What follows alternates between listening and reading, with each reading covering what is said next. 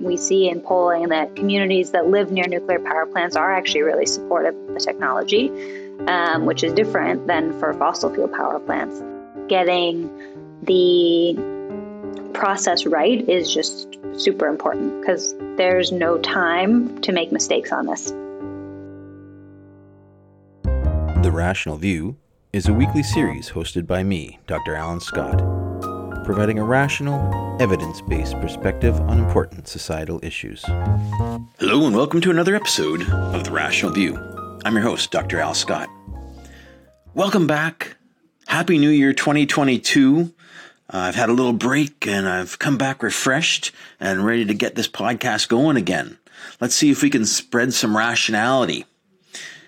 Now, as you probably know, nuclear energy is a key element in what I see as a just transition from fossil fuels to mitigate uh, climate change effects of carbon dioxide accumulation in the atmosphere.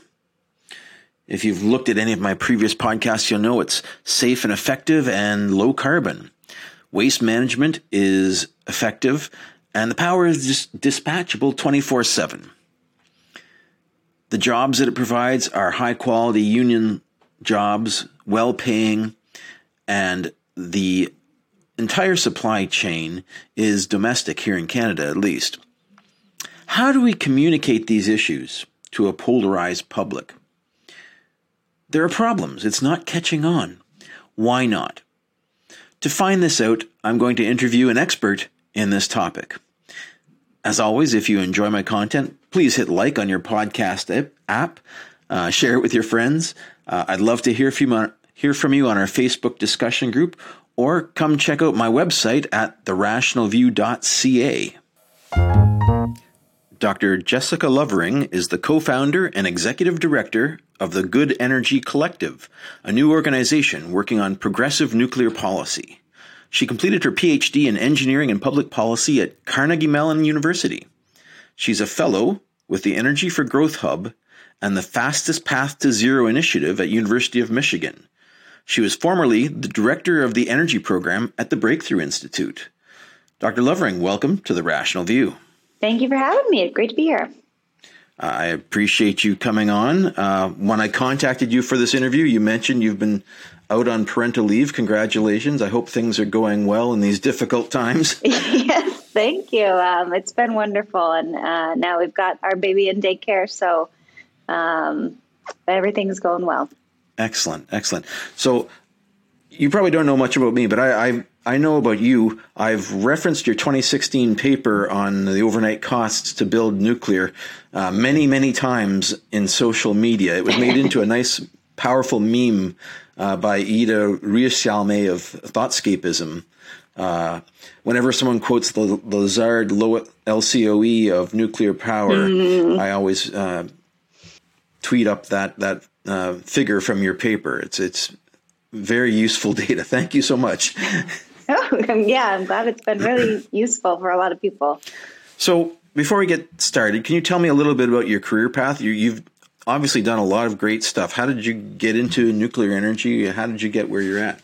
Yeah, well, I'll try to be succinct, but it is a little bit of a winding path. So I started out in astrophysics. That was what I did for undergrad, and I started a PhD in astrophysics at University of Colorado. But uh, I'd always been really passionate about environmental issues and particularly got interested in climate change as I worked for a summer in Alaska and just seeing, you know, effects on permafrost and glaciers retreating and wildfires. Um, just the immediacy and urgency of, of climate change seemed so evident to me. And so I decided to kind of leave astrophysics um, to work on you know problems down here on Earth, uh, and so I went into environmental policy.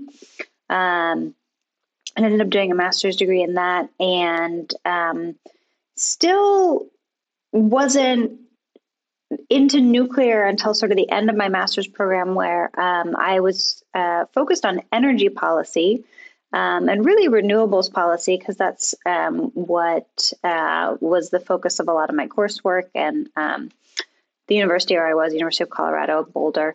Um, and how I got into nuclear was that um, I was in a class on on um, uh, policy and around climate change, and we did this exercise uh, where we were given a country and we were asked to sort of make a decarbonization plan for that country. Um, you know how they get to I think eighty percent of um, 1990 emissions, and um, I had Poland, and just seeing how incredibly difficult it was to decarbonize um, with any set of technologies. Um, but also, if you excluded nuclear, it was much more difficult. And it just got me thinking that, you know, all of my courses were really focused on wind and solar. Um, and no one was really talking about nuclear. And um, just that just kind of got me started. I ended up um, uh, creating and co teaching a graduate seminar on nuclear in my last semester at Colorado. And was really about ask, just asking a lot of questions. You know, I mm-hmm. didn't come into mm-hmm. nuclear thinking it was a silver bullet, but that it had a lot of tricky problems, but also um, was really important and um, could be really critical to deep decarbonization efforts around the world. Um, so out of out of that, I went to go work at the Breakthrough Institute and really ramped up their work on nuclear as one tool um, to decarbonize uh, the global energy system. And it's just kept me since then. I think it, you know, it's not without its problems, but um, I think there's a lot of promise and opportunity there, and that it is still really important. Um, so mm-hmm. that's how I got here. okay, and so you are now uh, a member of the Good Energy Collective. Can you tell me a little bit about that group and what they stand for? Yeah, so um, similar in that um, we saw a need for this organization, and um, what the specific need was was myself and a, a couple other um, women working in, in different organizations and different think tanks um, saw that there was this growing movement around um, fighting climate change, uh, and it was particularly coming from the progressive left in um, in the U.S. in the House, um, and a lot of new organizations, younger um, groups focused on fighting climate change.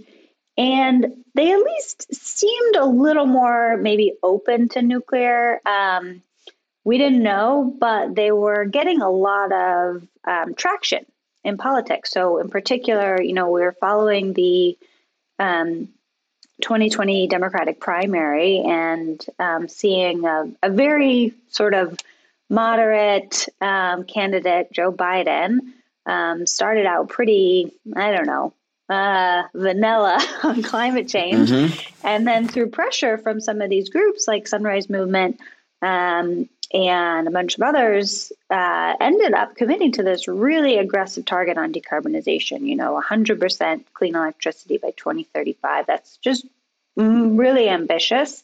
Um, and that was built into, you know, these executive orders that he passed on his first day in office. Like, that's maintained um, from the Biden campaign to the Biden administration. And um, so there's been this all this movement on much more um, ambitious targets on climate change, um, but not so much talking about nuclear.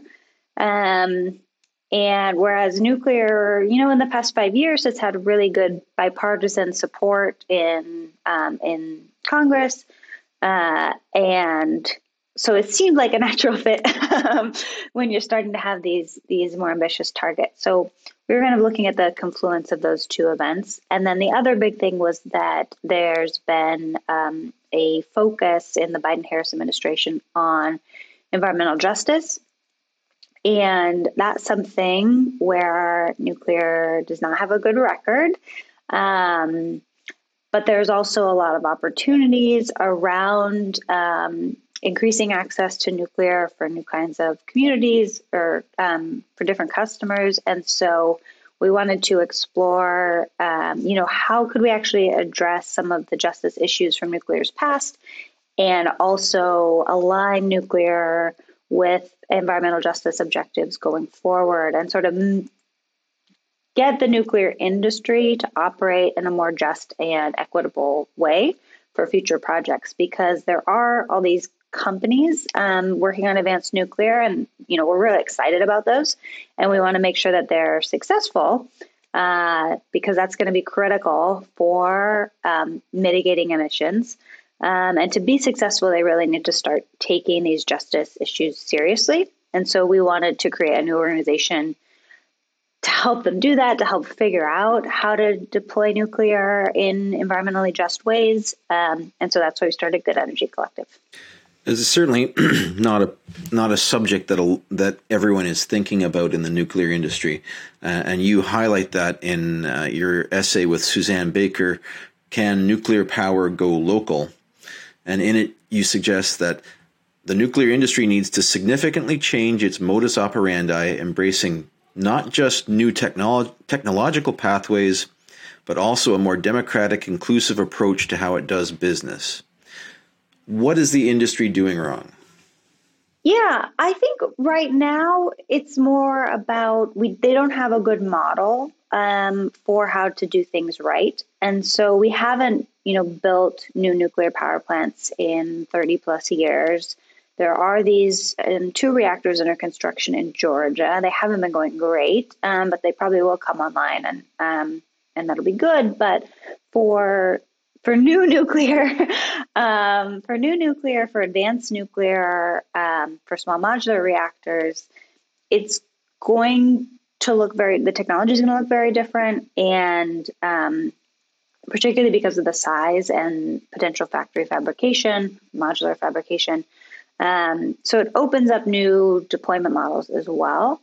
But um, what needs to be different is is the business model, and in particular, um, most of the nuclear power that we have today was built, you know, fifty or so years ago or more, and the whole market was very different. So you have these big vertically integrated utilities.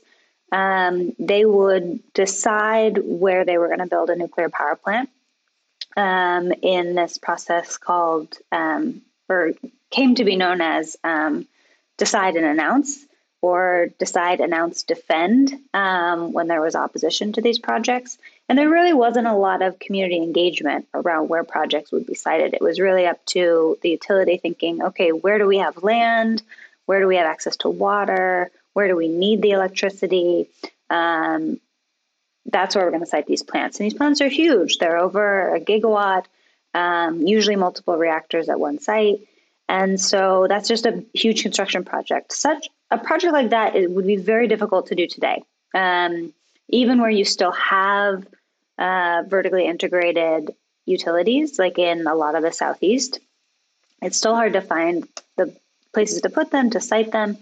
So what we're seeing or what we we think is needed is for um, new nuclear is um, a very different process that looks that starts by looking for communities that want to host a nuclear power plant mm-hmm. Uh, mm-hmm. and so that is more um, feasible when you have much smaller units um, much smaller power plants you can have um, much more diverse range of communities that might be interested um, and so you know part of um, the great work that's being done at um, the Fastest Path to Zero initiative at University of Michigan is developing tools um, to help both developers look for where would be good communities um, that might be amenable to nuclear, and then also for communities to look at what are some of their um, you know constraints on deploying nuclear. Do they have flooding hazards? Do they have earthquake hazards?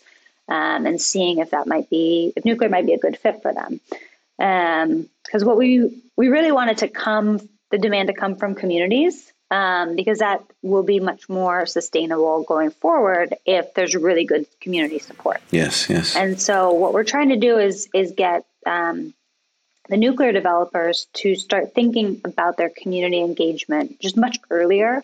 Um, so rather than pick a site and say, okay, now we need to go in and convince this community that uh, to accept uh, the plant.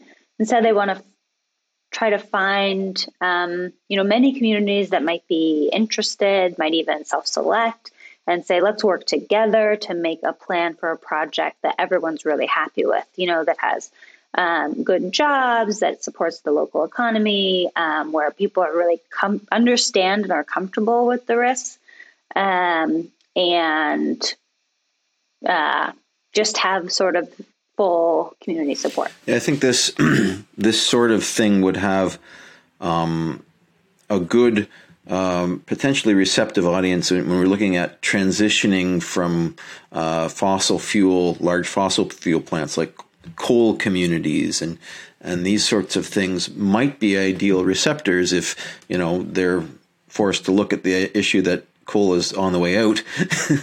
How do we do this just transition and keep the jobs in the community? Uh, you know, if your community is, is used to developing power and you have turbines and you have the electrical infrastructure, it seems like an ideal fit. And I know uh, Bill Gates is doing is building his his SMR in a in Wyoming in a in a coal plant, right? Yep. Is that is sort of the the model that you're hoping to take root? Yeah, definitely. That's one of the kind of groups of communities that might be um, very amenable. And we actually, Good Energy Collective, just had a report come out um, a few days ago on coal repowering. Um, and um, just to kind of summarize why this is an interesting area is um, so coal power plant sites, we have a ton of coal power plants that have retired in the last 10 years or will retire um, in the next 10 years. And while it's really good for emissions um, and for pollution, it's devastating for the communities that surround them because they're losing this huge source of jobs and tax revenue that supports, you know, um, civil society and local school system. Mm-hmm, mm-hmm. So um, there's lots of government programs to help these communities diversify their economy, sort of job retraining. Um, but there's also a good opportunity um, to reuse these sites. Uh, so what we're looking at is could you build a small modular reactor that goes on the retiring coal power plant site? Mm-hmm. Um, and why that's beneficial for several reasons. One is you just have a brownfield site that's already used for something industrial, electricity production. Um, there's existing infrastructure that you might be able to take advantage of, like transmission lines, um, cooling water, um, rail lines, or, or, road system that can, you know, take big, heavy deliveries. Um, but something that's really valuable that these sites have, um, if they are about recently retired or about to retire, is they have this workforce that is um, really well trained to do a lot of the jobs that are going to be needed at nuclear power plants. Uh, for a lot of these jobs, it's very similar between a coal power plant and a nuclear power plant. Um, and so rather than have to go through, you know, really elaborate worker retraining for these coal power plant workers, um, it's kind of less than and more minimal retraining involved to um, get them in the appropriate place for working at a nuclear power plant. So um, we think, you know, it's not going to be for everyone, but uh, there are certainly coal communities that could be very interested in this option. Um, it also keeps the jobs local rather than sort of mm-hmm. mm-hmm. promises mm-hmm. around, you know, increased um, jobs from renewable energy in the area. Um, it's the exact same site. So um, that's what we've been looking at. And our report specifically looks at um, identifying coal plants that might be good fit for SMRs based on um, state regulations, size, um, environmental risks, uh, and things like that. Um, and also look at the amount of, of job retraining required um, and some of the other constraints and, and opportunities there. So you're definitely uh, going all in on this, um, on the SMR uh, future. Um, and you, you mentioned earlier that you think that it's unlikely that any of these large power plants are going to be started again. Obviously, we haven't started one in North America in, in decades. Uh, so politically, it's been blocked. Um, there is uncertainty in uh, because no one has has made commercial SMRs on how economical they're going to be and what the timeline will be. You know, are they going to solve some of the problems? There's a lot of hope out there that they're going to solve some of these issues, and obviously the the size and the decentralized, the potential for a decentralized power fits well with the environmental justice mindset of the left that is pushing for the transition. So politically, it works well. Technically, it hasn't yet panned out. What do you? How do you see this as? I mean, is, is this your your goal to push for these and just hope? no. So I think uh, it's a couple of things. So one, I wouldn't rule out large nuclear everywhere. I think there's definitely places where large nuclear um, could still make a lot of sense. So, particularly in places that are um, still have a lot of growth in their demand for electricity, um, you know, industrializing countries, countries that still have pretty rapid economic growth. Um, you know, we're seeing a lot of plants under construction in China. Um, South Korea is looking to export large reactors. Uh, you know, there's four huge reactors under construction in UAE that are coming online. Um, so there's definitely still a market for the large nuclear, but in places that have deregulated their electricity markets, like the U.S., like a large portion of Europe, um, it's just really hard to build big things. it's not unique to nuclear. Um, you know, large renewables projects face similar challenges, uh, and so looking more towards power plants that look like a commercial product um, that you can order, have delivered, um, more in a sort of bite size additionality to your grid rather than these huge, um, huge baseload power plants. Uh, just makes more business sense for where utilities are uh, in um, wealthier countries that have had kind of stagnating demand for electricity um, and deregulated power systems. Um, small modular reactors just make more sense. Um, and there's also just even things that aren't small modular reactors, but most advanced nuclear that we're seeing in development, it just tends to be smaller. Um, whether it's 100 megawatts or, or more like six meg- 600 megawatts, that's still smaller than the plants we were building um, and are building in, in places like China and South Korea. So uh, it doesn't necessarily um, have to be super tiny, but definitely smaller. Um, and then the modular or factory fabricated aspect is also very different, but just, you know, we assume that's where things need to go. I mean, that's what's happening with natural gas plants are built modular um, combined cycle gas turbines. Um, wind, solar, that's how prices have come down so much, is from factory fabrication. Um, and we've never really done nuclear that way, but it's not, it wouldn't be um, uh, surprising um, that it needs to be built that way uh, for costs to come down. And so there are a lot of critiques around nuclear costs that um, you know, it's just always gotten more expensive. Um, that historically costs have have grown instead of declined with more unit builds. Um, and you know, it's a really basic question of like, why haven't costs come down for nuclear? And the kind of um, glib answer, but it's true, is that we've never really asked them to. Like um, the way we've built nuclear, you wouldn't expect costs to come down. We've built them like huge infrastructure projects, which you've seen, um, you know, in the U.S. and in Europe. Um, costs for infrastructure projects just keep going up. Doesn't matter what it is. Um, it's just hard to build complex projects when you have more concerns around, you know, environmental impacts and you um, need to be sort of in line with all sorts of regulations, it's just much harder to do that. So moving towards smaller, moving towards factory fabrication um, is just inevitable, I think. Do you have a, a, particular technology of SMR that you favor in, in, in the the fight over all these different types that are being built? no, um, I, I, try to stay neutral on that. I think um, what what matters and what people should be following is who is moving forward um, in in their first build. So who's going through licensing, and there's um, I think six or seven vendors that are working with the regulator in the U.S., the Nuclear Regulatory Commission, um, to uh, begin the licensing process. There's um, some that have already submitted different um, types of licenses. So, for example, Oklo is the first non light water reactor that submitted a combined operating license. Um, did that in 2020. Um, and so, you know, you can make a case they're, they're farther ahead. Um, but there are several companies that are working through licensing. So it's really, this is kind of a critical next few years of looking at who's going to start construction, who's going to get their license, um, and who's going to demonstrate first.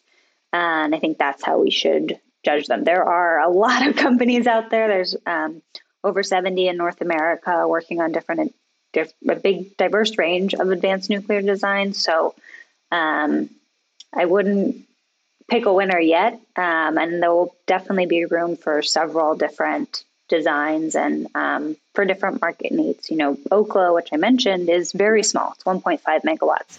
Um, so that's not going to be replacing, yeah, micro, and it's not going to be replacing coal plants, but it could be a great option for off-grid communities. Indeed.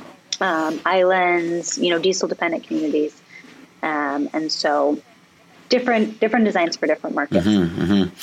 I think the biggest concern for a lot of us uh, who are watching this play out and who are, you know, who believe that nuclear has a significant role to play in decarbonizing the economy. Um, communication is key. How do we sway public opinion from anti-nuclear to pro-nuclear? And and that's one of the things I wanted to talk to you about the most because you, you brought up some good points in your in your paper. You you point out that nuclear advocates tend to characterize their opposition as being ideologically motivated uh, and un- misunderstanding the science. I'm guilty. I, I do that too. Um, but you go on to suggest that communication strategies aren't the way to change minds. It's it's the market strategy that's more important to to go away from this this big central centralized clean energy monolith to a more distributed uh, community based power source. So obviously that fits with what you're what you're talking about here. Um, what other things do we need to be doing as advocates for this uh, to help it move forward? Yeah, so I think the the point that we're trying to make is that there's been a ton of communication efforts around nuclear to change public perception and really the the challenge is that um, the industry just needs to be different for people to perceive it differently, and so that's much harder. But that's why we're focused on um, you know these these first demonstrations and making sure they're really successful and not just you know commercially successful, but that they have um, really good support from their host communities.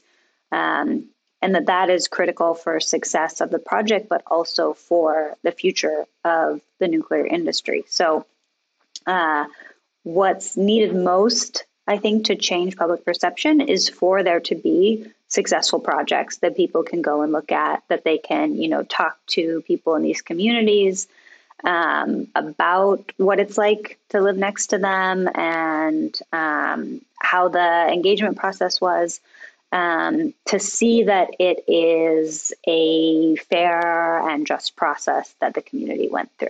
And I think that's what's what's needed to change public perception because right now, um, you know, it's it's not necessarily you know fair a lot of the times, but nuclear um, definitely gets grouped in people's minds with fossil fuels.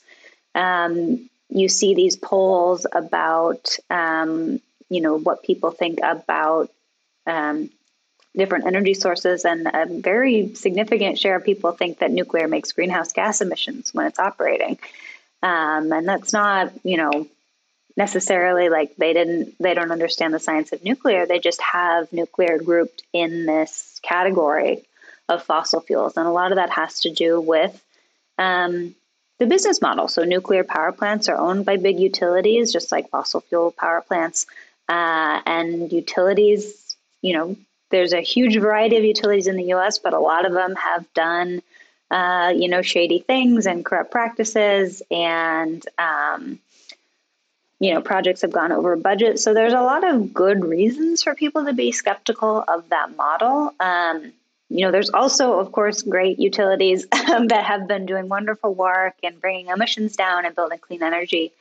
Um, but that's the sort of success that people need to see to have faith in these institutions and um, to change their perception around nuclear is to, you know, kick the tires and see how the technology is working. We see in polling that communities that live near nuclear power plants are actually really supportive of the technology um, which is different than for fossil fuel power plants. Um, and so, unfortunately, nuclear power plants have a very small footprint. So, there's not very many communities that live near an existing nuclear power plant. But um, if we're moving towards having more um, demonstrations, particularly of new advanced nuclear technologies, then getting the process right is just super important because there's no time to make mistakes on this. So, I mean, time is, is definitely of the essence in mitigating climate change, and that's one of the biggest um, impediments that anti-nuclear people will throw up there is that it takes too long. You know, you, we don't have an SMR. We're not going to have one this decade. Uh, and I've spoken to uh, Canon Bryan of Terrestrial Energy, and he's saying basically, you know, the regulations and the ALARA principle really slow down the process to slog through all of this red tape. It's not really um, in the best interest of the public if we know people are being killed by fossil fuels by by the thousands, by the millions. You know, it it seems like it's a no-brainer, but we have this regu- all these regulations. Is there anything that can be done? I mean, is this will public opinion help to accelerate this if we can sway it in favor of nuclear energy, or I mean, we have to wait for the first one to happen? yeah, no, I think, yeah, it's a chicken and egg problem, but I think there is a lot that's changing on the regulatory side. Um, and it's not, I don't think you're ever going to win if you're saying we just need to make the regulations much more lax. um, that doesn't feel good to people that are anti nuclear, and that's not what's needed. Um, but there is a, a lot of room for reform of regulations to make them more risk informed um, and more appropriate for new technologies. Uh, and there's been great legislation to reform the regulatory process, and the NRC in the U.S. is um, is doing a lot of this work to design new regulations for advanced nuclear. So this is this is underway um, and it could definitely help. It, you know, it is a big hurdle for new nuclear developers, and it's also a big financial hurdle right now. They um, nuclear developers pay for their licensing, and it's quite expensive. Um, so there's more room to to help on that end. You know, cost sharing with the government, some of that that regulatory cost. Um, but I think you know um, some of these things you you need those regulations. I mean, you want proper environmental impact statements done because you need those in place for people to really feel comfortable um, and for these communities to feel comfortable. I think if those sorts of things are, are skipped or rushed, then that adds to this perception that um, nuclear is sort of doing things, uh, you know, cutting under the corners, table shady. or cutting corners. Yeah. Um, and that leads to accidents, that leads to, um, you know, contamination. So um, I think the timeline just is going to be a little bit longer. We have seen, um, you know, legislation and support of policies that are accelerating that timeline. We can definitely have more of that. Um, but uh, we just need to, you know, get these projects built. And then I think once there's um, successful projects, then you'll see a, a, deeper order book of more places that um, want the technology, and that'll help um, companies invest in fabrication facilities. So they'll scale up how many units they can build every year, um, and that will that will come naturally, especially as more um, states and countries are com- actually um, committing to reducing emissions in meaningful ways um, that'll also help with the demand pull mm-hmm. of these technologies. Mm-hmm. The um, you've mentioned in, in your paper uh, politically divisive approaches to waste management and disposal as a problem for the industry. Could you elaborate a little bit on what that is? I mean, you you brought up you've brought up Yucca Mountain in the past, I think. Uh, and how that was kind of pushed through politically rather than based on the science. Um, where do you see that going? Yeah. so I think this this kind of comes um, back to the siting challenges I mentioned for power plants and this um, decide and announce. With definitely the case with Yucca Mountain. Um, you know that site was chosen um, because there wasn't much political opposition at the time because Nevada and the senators from Nevada were not that powerful, um, which is a uh, you know back in the day was a faster way to get things pushed through, but definitely not um, a just and equitable process as we would understand it today. Um, now, that might make it sound like, well, it's just impossible to build a waste repository, or, you know, where can you put this nuclear waste because nobody wants it? But that actually isn't what we've seen. So there are much better models for siting things um, that seem undesirable, like nuclear waste. So you know, there's um, everyone cites uh, Sweden and Finland and their um, uh, consent-based process for siting um, their waste repositories. Um, that's something that the Blue Ribbon Commission um, that looked at nuclear waste in the U.S. in in 2010 um, also recommended, and Department of Energy started kind of informing uh, and listening to communities around starting a consent-based process. Um, there just needs to be, just as if it's simple, um, there needs to be political leadership to get this process going again.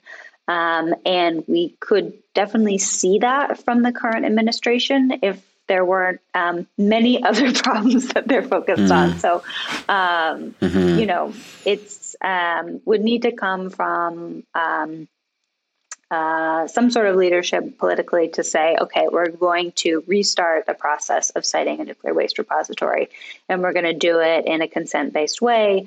Um, we're going to find communities that are interested in hosting it and um, you know work with them to do the environmental impact statements to understand what their needs are um, and you know pick a few sites from that from communities that are that want them and then and then move forward there. And it's probably not going to be a single site um, and it's probably not going to be a site designed to last for millions of years um, because that's a very hard sell for communities. But um, you know a system of regional interim facilities um, is a good start. And right now spent nuclear fuel is stored at you know 60 plus sites around the country.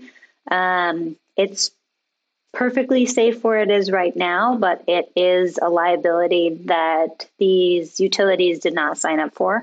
Um, they were not planning to be storing the spent fuel um, for an indefinite amount of time. Department of Energy was supposed to take ownership of it over two decades ago, and so um, it's yeah, it's a quagmire, but it's not uh, an impossible problem to overcome. There's definitely models um, from nuclear, from other industries about how you'd site a facility like this, and there's also, um, you know, on the more innovation side, um, there are different technologies of how to process nuclear waste to make it easier to store, to make it um, safer to store for really long term um, and also uh, lots of different ways to recycle it and reuse waste to get more of the energy out. Um, that's a whole can of worms we could open if you want, but um, there's definitely room for more R&D, more innovation in um, different ways to use nuclear waste and different ways to um, store it and, and dispose of it. Yeah, I, I think that um, many of the knowledgeable advocates of, of nuclear technologies would be all for recycling the uh, spent fuel in the next generation of fast breeder reactors and you know using the, the remaining 95% of the uranium that's sitting there uh, unused um, but politically this is you know one of the the big three um, anti-nuclear talking points. What about the waste? You know, it needs to be stored indefinitely, and and the existence of a functioning deep geological repository that's going to store it for a million years gets that off the table. So it's a it's um, something that it would be nice to have from a political standpoint in in getting rid of that argument because you know obviously then everyone can rest easy and that nagging doubt is gone. Yeah. Um, I definitely agree. yeah. The, the WIPP plant in the U.S., I, I spoke to Dr. Jim Conca in a previous uh, podcast, and he was, you know, he's very knowledgeable at Yucca Mountain and, and the WIPP uh, plant, which is for military waste right now. Uh, he says, you know, the WIPP is an ideal formation. It's it's this deeply bedded Permian salt, which you know is 2,000 feet thick and 100,000 square miles of this stuff, which self seals. And, you know, it's just an ideal geological formation. If we could use that, you know, there's plenty of space there for all the nuclear waste in the world if we wanted to put it there. Uh, but the politics, right? It's licensed for military, and I don't, I don't see a great way forward. A case could be made if the community wants to take more waste that's something that could be pursued. But if they didn't sign up for it, if they were interested or, you know, it was designed for military waste, um, it could be a tough sell. But um, yeah, it's something. It's an argument that we hear from from more um, sort of technocratic nuclear advocates that well, nuclear waste isn't really a problem because it's so small. There's not that much of it. You know, it's very safe where it is. Um, but it is a big problem um, for the perception of nuclear that we have um, you know this waste that's just sitting around and there's no plan for what to do with it and also several states in the US have prohibitions on nuclear power on new nuclear power until the waste problem is solved or at least a solution starts moving so it's a political obstacle and it's also a, a huge public perception obstacle it's the first question I get asked all the time um, when I speak to more general audiences about nuclear power. So, um, you know, it's not a technical challenge. we know there's many different things we could do with it and, and store it safely, but um, definitely uh, need some political uh, willpower to get that moving.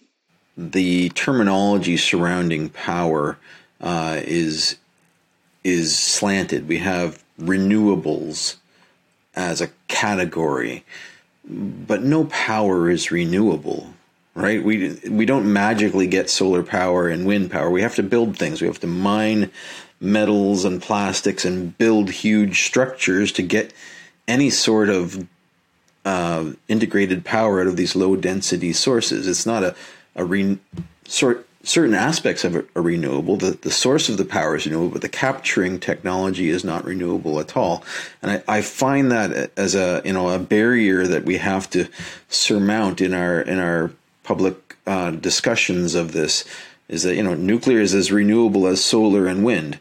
In, in my opinion, anyways, and I could make a good case for the fact that you know we have enough uranium to last us for the, the future of human civilization if we treat it properly um, what do you? How do you see that uh, argument? Yeah, I think this is this is a um, a challenge, and it's something you know advocates grapple with as well. So, um, you know, it's important to note that every energy source has um, environmental impacts, has trade offs, um, but I I don't like when um, when people go so far, particularly when renewable when nuclear advocates go and say, well, there's all this mining that's needed for renewables, so renewables are bad.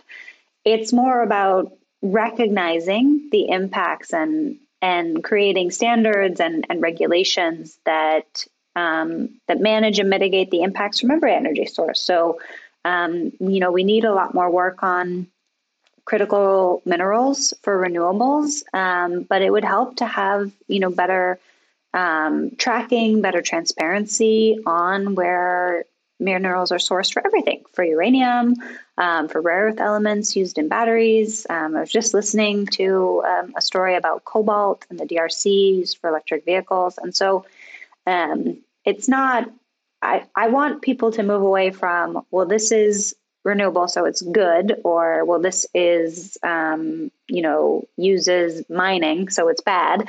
Um, to say, okay, what are the life cycle impacts and how can we compare them fairly? How can we minimize them for every technology? Because we are definitely going to need renewables and we're going to need a lot more of them. Um, so we can't just sort of uh, throw the baby out with the bathwater. We need um, to make sure they're also have sustainable practices for their life cycle um, and minimizing, you know, the emissions of their manufacturing as well.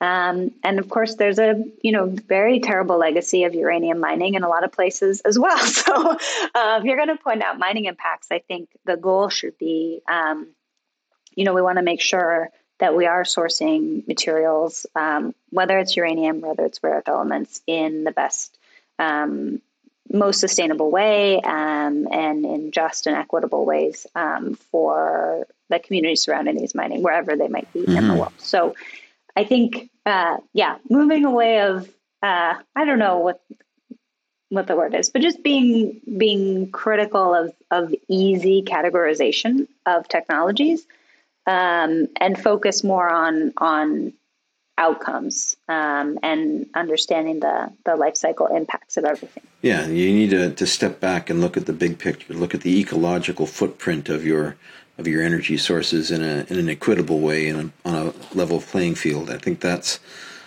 that's the piece that's missing in in the technical the public's technical picture. One of the pieces that's missing in the public's technical picture of nuclear is that it's not unique in any of these categories in terms of having a waste stream or having hazardous waste or, or using mining. And that, that's that's the the point that I'm trying to make. Um, you bring up in your paper the white male effect, the significant gender and racial gap in support for nuclear. Uh, surveys suggest that this is due to white males having a larger appetite for risk than other populations. What do you believe is behind this divide? Um, I mean, there's a couple different um, explanations, and I don't have a conclusion on what's driving it. So there's one um, that's around worldview. So um, particular certain worldviews, um, whether it's more communitarian or more individualistic, um, more hierarchical or more egalitarian, those are kind of the two spectra have different evaluations of risk um, and different acceptance of risk for technology. So, um, what looks like a big a big gap in risk perception for different technologies, like nuclear, but also things like vaccines, um, pollution, uh, even things like drunk driving, uh, really can come down to differences in worldview, um, whether you're more communitarian or or individualistic um, in your worldview can explain a lot of that gap. And so, uh, what looks like a white male effect, so that white males have uh, rate risks much lower than other groups, can actually come down to well, they tend to be more um, individualistic and more hierarchical. Um, so that's one explanation or one hypothesis. Um, another is vulnerability. So historically, um, women and people of color have been more vulnerable to risks, whether they're economic risks or environmental risks. Um, they have less means to adapt to risks. And so if you present a new technology and say, well, you know, these scientists say it's really safe, or the government says it re- it's really safe, uh, vulnerable communities are going to take a step back and say, well, you told us that in the past, and it's been really hard for us. You know, we are more impacted by um, natural disasters or, you know, economic collapse. And so we don't want to take that risk. Um, Whereas people with more privilege, with more wealth, more means say, ah, you know, when there was a wildfire, my insurance covered it, I moved, it's not as big of a deal for me. Um, so that's a different explanation. But um, where it's come sort of to head in nuclear is that um, the industry has been very dominated by um, men and particularly by um, white men historically, and that has shaped um, how the risk is communicated um, and how um, the risks are perceived by um, non experts. And so that is a challenge to overcome as well. I don't think, um, and a point we're trying to make is you can't just change the communicators, you can't just um, find uh, you know women or people of color to talk about how great nuclear is. Um, that doesn't really address the underlying condition, and it is difficult if the underlying issue is economic vulnerability um, to change risk perception, and so that is where we're focusing on um, different community engagement models because um, if a community is interested in a new clean energy project and is really involved and engaged in the process of deciding um, how a power plant is going to be in their community, how it's going to operate, and they feel like they have good control um, and good sort of ownership over that project. I mean, that does actually change how um, how they view the technology and how they view the risks. Um, if you have power you are less vulnerable to potential risks. And so that is something that can actually change that, mm. that deeper issue driving risk perception. Mm. Yeah, it's, it's definitely a good approach. And I know um, Canada is using that sort of community approach to siting its deep geological repository as well. Uh, and they're yeah. asking for, you know, they've asked for communities that were willing to consider supporting it. And now they're going through a process of uh, doing uh, environmental and geological surveys in these communities. But the the the white male effect, you know, I, I come up against this in advocacy all the time. It's weaponized now as an epithet against nuclear supporters. We're all nuke bros now. well, just yeah, not everyone is in. Not every male is a nuclear bro. Um, it's a very specific type of nuclear advocate, and there are many wonderful um, nuclear communicators and nuclear advocates that are male, um, and I don't want to, uh, you know, dismiss them. It's a it's a very specific advocate, and uh, they probably know who they are. But um, definitely, we can all improve. Uh, is an, is also an example. I have a lot to learn. I've learned a lot, but still a long way to go. Um, and so I think everyone, you know, can always improve.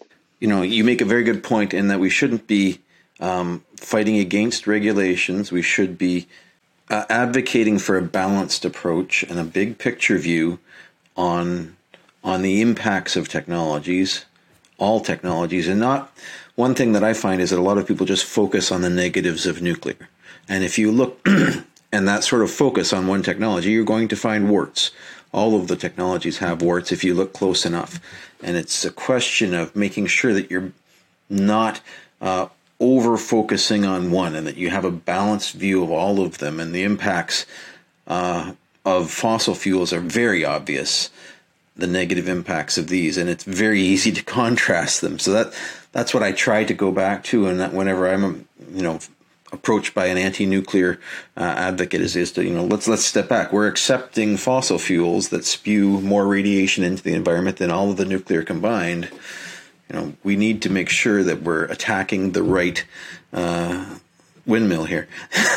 Excuse me. and I think also, you know, I think there this has changed and is changing, but there just needs to be more humility in the nuclear industry of recognizing the faults in nuclear. I think there's sometimes this knee jerk reaction of like, well, waste isn't a problem, proliferation's not a problem, you know, mining's not a problem. Um, but recognizing the the historical harms um, that the industry has caused, um, you know, you can still think the technology has a lot of promise, is really important for reducing emissions, for reducing air and water pollution, while also recognizing the injustices of the past um, and working to address them. Um, and the other side of that is also, um, you know, advocates need to be more enthusiastic about other clean energy technologies. So think of nuclear as one tool in the tool belt, um, also advocating for um, renewables policies, for um, nuclear and renewables working together. You know, example I like to bring up is um, NuScale, the small modular reactor company, has has published some some research and some white papers showing that their reactor can be a good complement to wind energy in the Pacific Northwest, and they do some modeling around that. Um, I think that's a much better approach to show, like, you know, we're all in this together. Um, every, you know, every tool is needed, and they have different use cases and, and different um, markets. And also, we need to work together to minimize um, the negatives across every energy technology. Yeah, if if you look at the pathways to net zero, we need to was it roughly triple our electrical our clean electrical capacity uh, to get you know to eighty percent. I think is is is what uh, IPCC uh, is saying, and yeah, we need every tool in the box to get there, and we need to be wildly optimistic about how how quickly we're going to roll all this stuff out. So it's a very good point. So, what what's next for you? What are you working on uh, these days uh, at the Good Energy? Yeah, so there's, um, you know, it's hard to believe. Uh, 2021 was a very long year, um, but there's still a lot of still a lot of work in um, in in the U.S. at least in um, legislation to support and accelerate um, demonstration of advanced nuclear. Um, more work on, on testing facilities and fuel supply for advanced reactors. And then internationally, um, something that Good Energy is going to be getting started on is looking at um, nuclear diplomacy. So, how to work with other countries that are interested in starting commercial nuclear power programs. Um, in sort of new ways of doing that that's that's more equitable for for both partners and um, kind of helps countries that want nuclear um, get it sooner, but in a way that's um, you know safe and um, economic, and also meets their needs and their values. So, uh, sort of looking at new ways of exporting nuclear technology um, that align with kind of global climate change agenda and um, uh, this climate diplomacy, which is something that's come out of uh, the Biden administration in the last year as well. Excellent. Well, uh, I wish you all the best of luck in those endeavors. Um, before I let you go, I got a couple questions. I I, I ask this question of some of my uh, some of my interviewees. What what science fiction do you like? What's your favorite uh, science fiction? Um. Oh, okay. There's so many. Um, I would say just my my initial gut reaction when you ask that is um, I love um, anything by Kim Stanley Robinson, and I know ah. his climate work has gotten a lot of focus. But um, I was I'm a longtime um, fan of his Mars trilogy, um, and that's some of my favorites. So if you if your listeners have not read Red Mars, that's a great place to start. Even people I know who never read sci-fi, don't like sci-fi, um, enjoyed Red Mars. Um, and you know, something I read in 2021 that I liked um, was Good Morning Midnight. Um, I won't explain it, but uh, it was a it, w- it, was also a movie that came out last year. Um, but the book is very good. Um, and oh, I will say um, something I read that that you wouldn't think has an energy component but does end up having a, little energy subplot is the passage um, which is a kind of zombie post-apocalyptic book but there is a is a renewable energy um, component in it that i found really um, delightful. Um, and it's also just a, a, a beautiful story and um, wonderful book. So Yes. wow. Okay. Thank you. I'll, I'll, I'll have to try to look those up. Uh, thank you so much for coming on the Rational View. I'm going to send you a Rational View T-shirt for coming on the show. Oh, thank uh, you. so you can you can uh, sport it and show it off to your friends at the Good Energy Collective. Uh, if you ever get to go and see them in person again, someday. horrible mess ever gets out of the way. thank yeah. you so much. Well, thank you for having me. It's been a great discussion. If you'd like to follow up with more in depth discussions, please come find us on Facebook at The Rational View and join our discussion group. If you like what you're hearing, please consider visiting my Patreon page at patron.podbean.com slash The Rational View. Thanks for listening.